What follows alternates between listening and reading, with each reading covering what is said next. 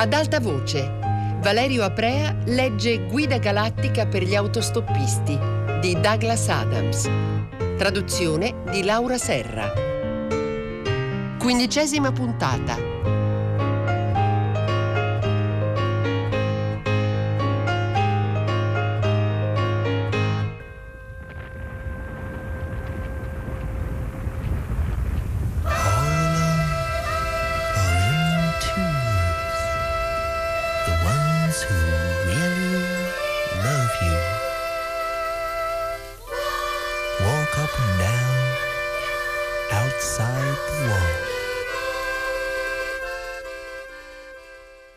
Emergenza, emergenza.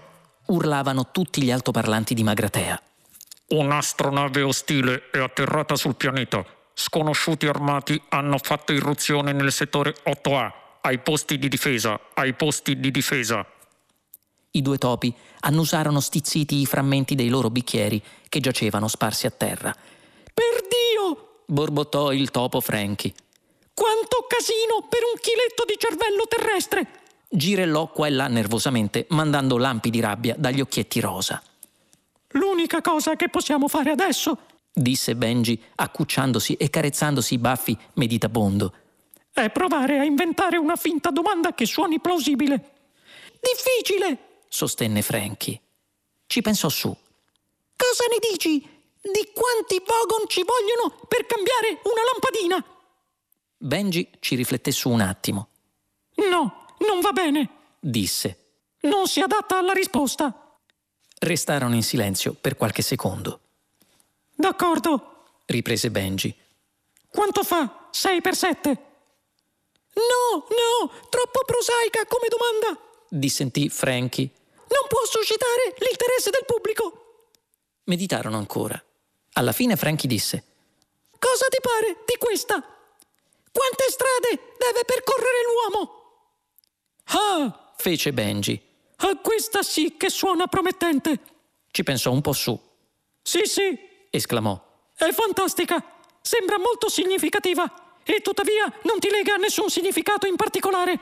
Quante strade deve percorrere l'uomo? 42. Eccellente, eccellente. Abboccheranno in pieno. Franky, amico mio, siamo a cavallo. Tutti eccitati eseguirono un'entusiastica danza.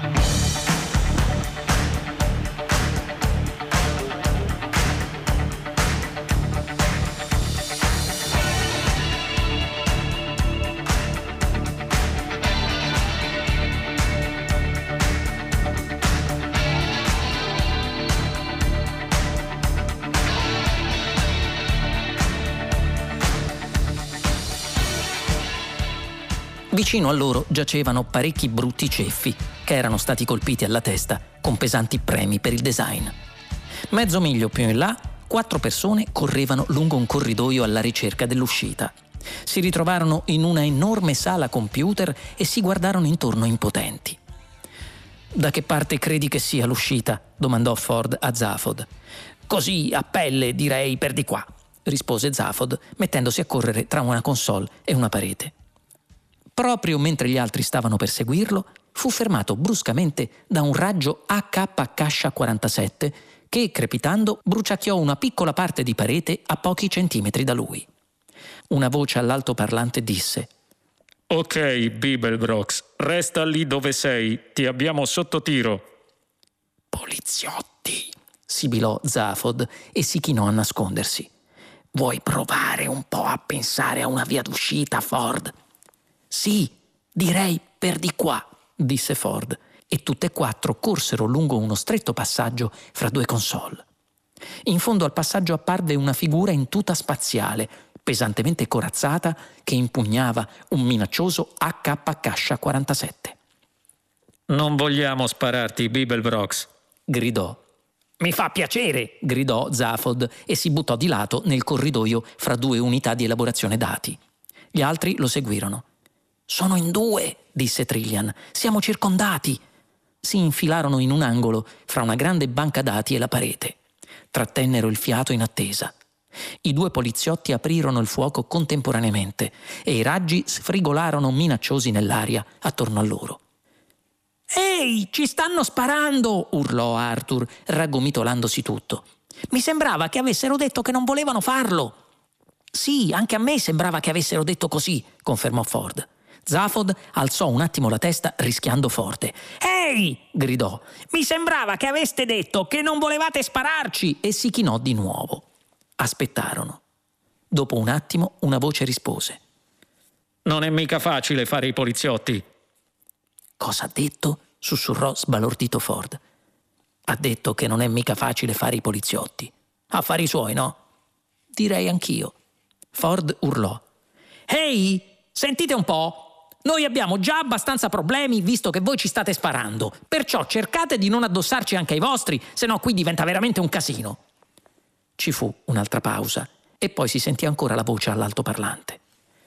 Vedete, ragazzi, disse la voce, non avete a che fare con dei subnormali mezze calzette dal grilletto facile, con gli occhietti porcini e la fronte bassa, incapaci di sostenere una conversazione. Noi siamo due ragazzi intelligenti e sensibili che probabilmente vi piacerebbe moltissimo conoscere e frequentare.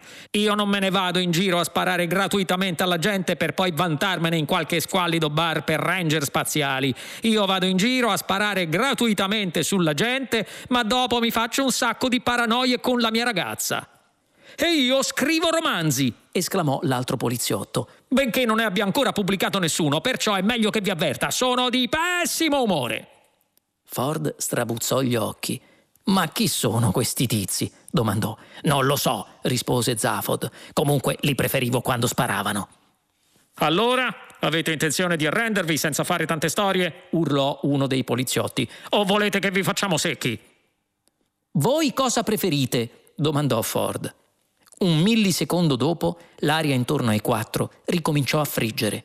Uno dopo l'altro i raggi dell'HK Cascia 47 si abbattevano crepitando sulla console davanti a loro. La raffica continuò per parecchi secondi violentissima. Poi cessò e gli echi degli spari si dispersero. Siete ancora là? gridò uno dei poliziotti. Sì. Non ci è affatto piaciuto doverlo fare, ribadì l'altro poliziotto. Ci avremmo giurato, urlò Ford. Adesso ascolta bene, Bibelbrox, che è meglio per te. Perché? domandò Zafod. Perché quello che ti devo dire, gridò il poliziotto, è molto intelligente, molto interessante e molto umano. Allora, o vi arrendete tutti quanti immediatamente e vi lasciate picchiare un po', anche se non molto, visto che noi ci opponiamo fermamente alla violenza gratuita, o faremo saltare in aria l'intero pianeta e magari anche uno o due altri pianeti che abbiamo notato mentre venivamo qui.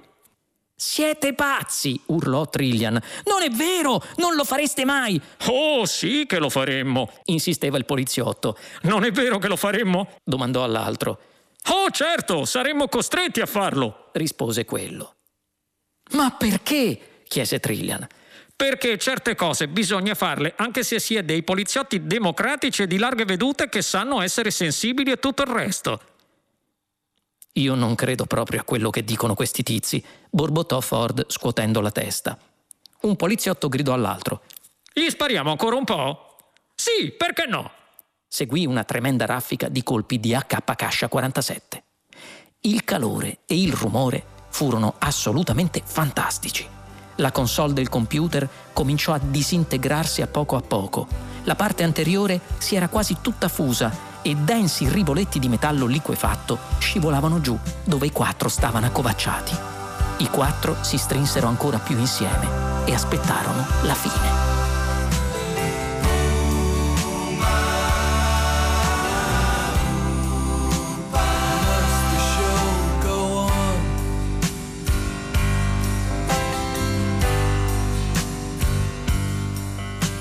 Ma alla fine non venne affatto, o almeno non in quel momento. All'improvviso la raffica cessò e il silenzio che seguì fu rotto solo da un paio di gorgoglii strozzati e da alcuni colpi sordi. I quattro si guardarono l'un l'altro. Cos'è successo? chiese Arthur. Hanno smesso, rispose Zafod con un'alzata di spalle. Perché? Non lo so, vuoi andare a chiederglielo? No. Aspettarono. Ehi! gridò Ford a un certo punto. Nessuna risposta. È strano. Forse è una trappola. Non sono abbastanza furbi. Cos'erano quei rumori sordi? Non lo so. Aspettarono ancora qualche secondo. Io vado a dare un'occhiata, disse Ford. Guardò gli altri. C'è nessuno che ha intenzione di dirmi no, non andare tu, vado io? Tutti scossero la testa. E va bene, mormorò Ford, alzandosi. Per un attimo non successe niente. Poi continuò a non succedere niente. Ford scrutò il fumo spesso che si levava dal computer bruciato. Con molta cautela uscì allo scoperto. Continuava a non succedere niente. A 20 metri di distanza scorse vagamente in mezzo al fumo la sagoma di uno dei poliziotti. Era a terra scomposto. A 20 metri di distanza, nella direzione opposta, era steso l'altro. Per il resto non si vedeva nessuno. A Ford la cosa parve molto molto strana. Si avvicinò con molta circospezione al primo poliziotto, il cui corpo continuava a restare immobile, anche quando lui gli arrivò molto vicino. Tranquillizzato, Ford mise un piede sul mitra a raggi HK-47, rimasto tra le dita flosce del tizio.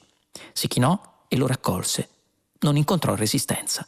Il poliziotto era chiaramente morto. Ford lo esaminò in fretta e constatò che era di Blagulon K, una forma di vita a metano che per sopravvivere nell'atmosfera di ossigeno di Magratea aveva bisogno della tuta spaziale.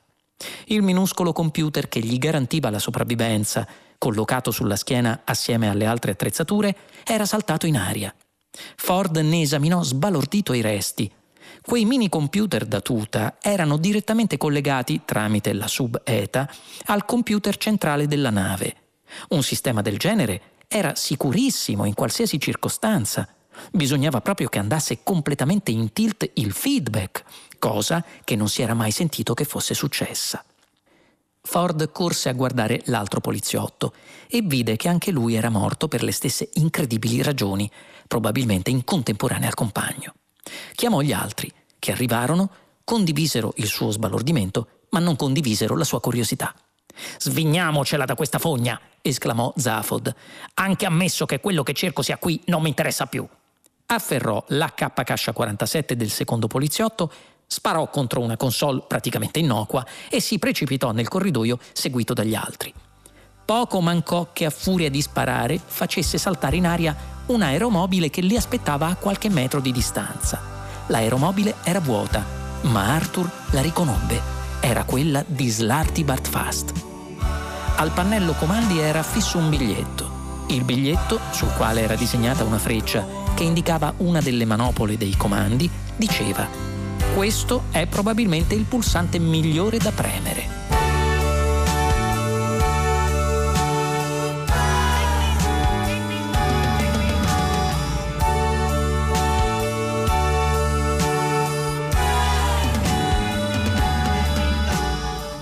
L'aeromobile partì a razzo e attraversò all'eccessiva velocità di R17 i tunnel d'acciaio che conducevano sulla squallida superficie del pianeta, che adesso era stretto nella morsa di un altro cupo tramonto. Una luce grigia e sinistra stava ricoprendo tutto.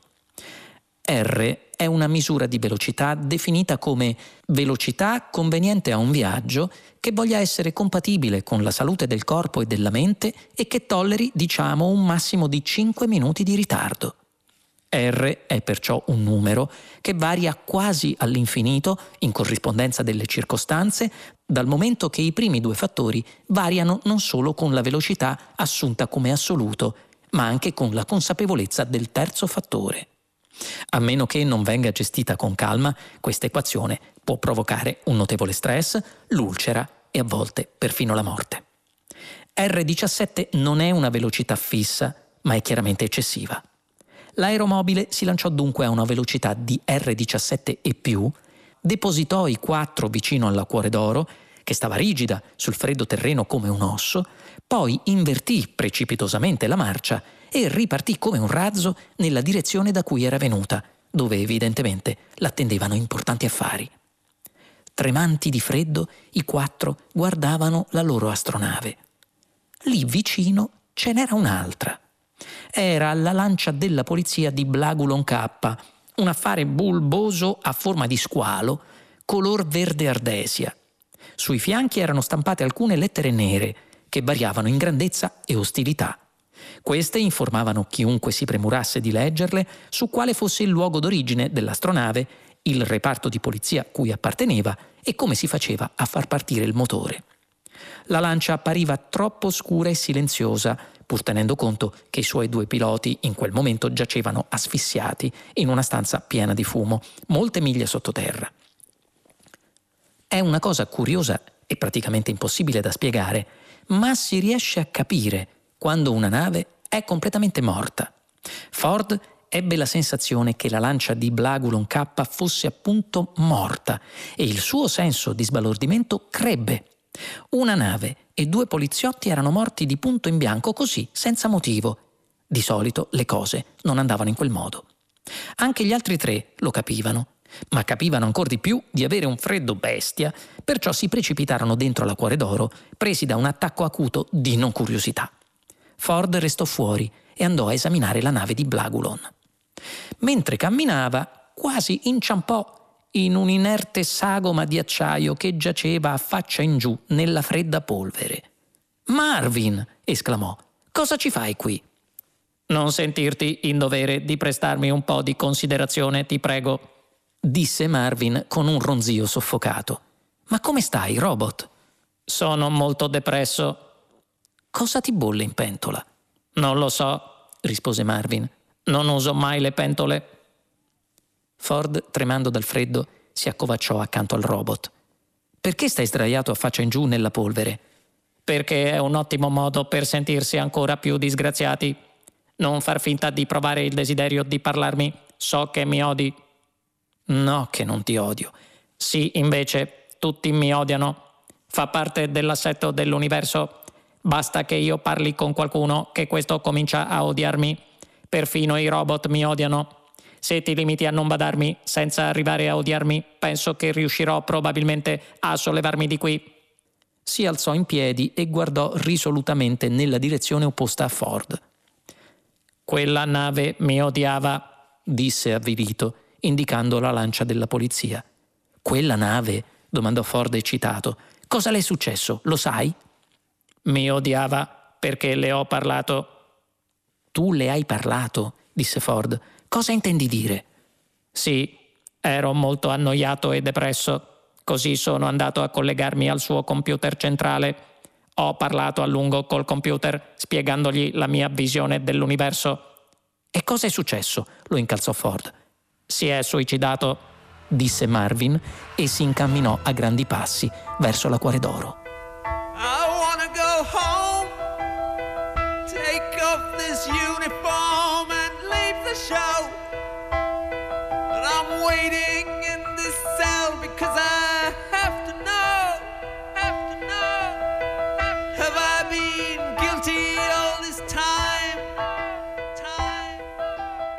Quella notte L'acquare d'oro si affrettò a mettere qualche bell'anno luce fra sé e la nebulosa testa di cavallo.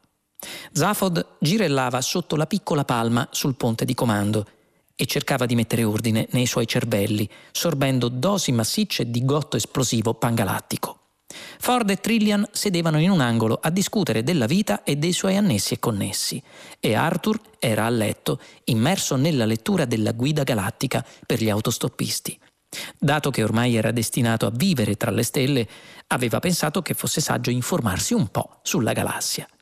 Si imbatté in una voce che diceva La storia di tutte le più grandi civiltà galattiche tende ad attraversare tre fasi distinte e ben riconoscibili, ovvero le fasi della sopravvivenza, della riflessione e della decadenza, altrimenti dette fasi del come, del perché e del dove.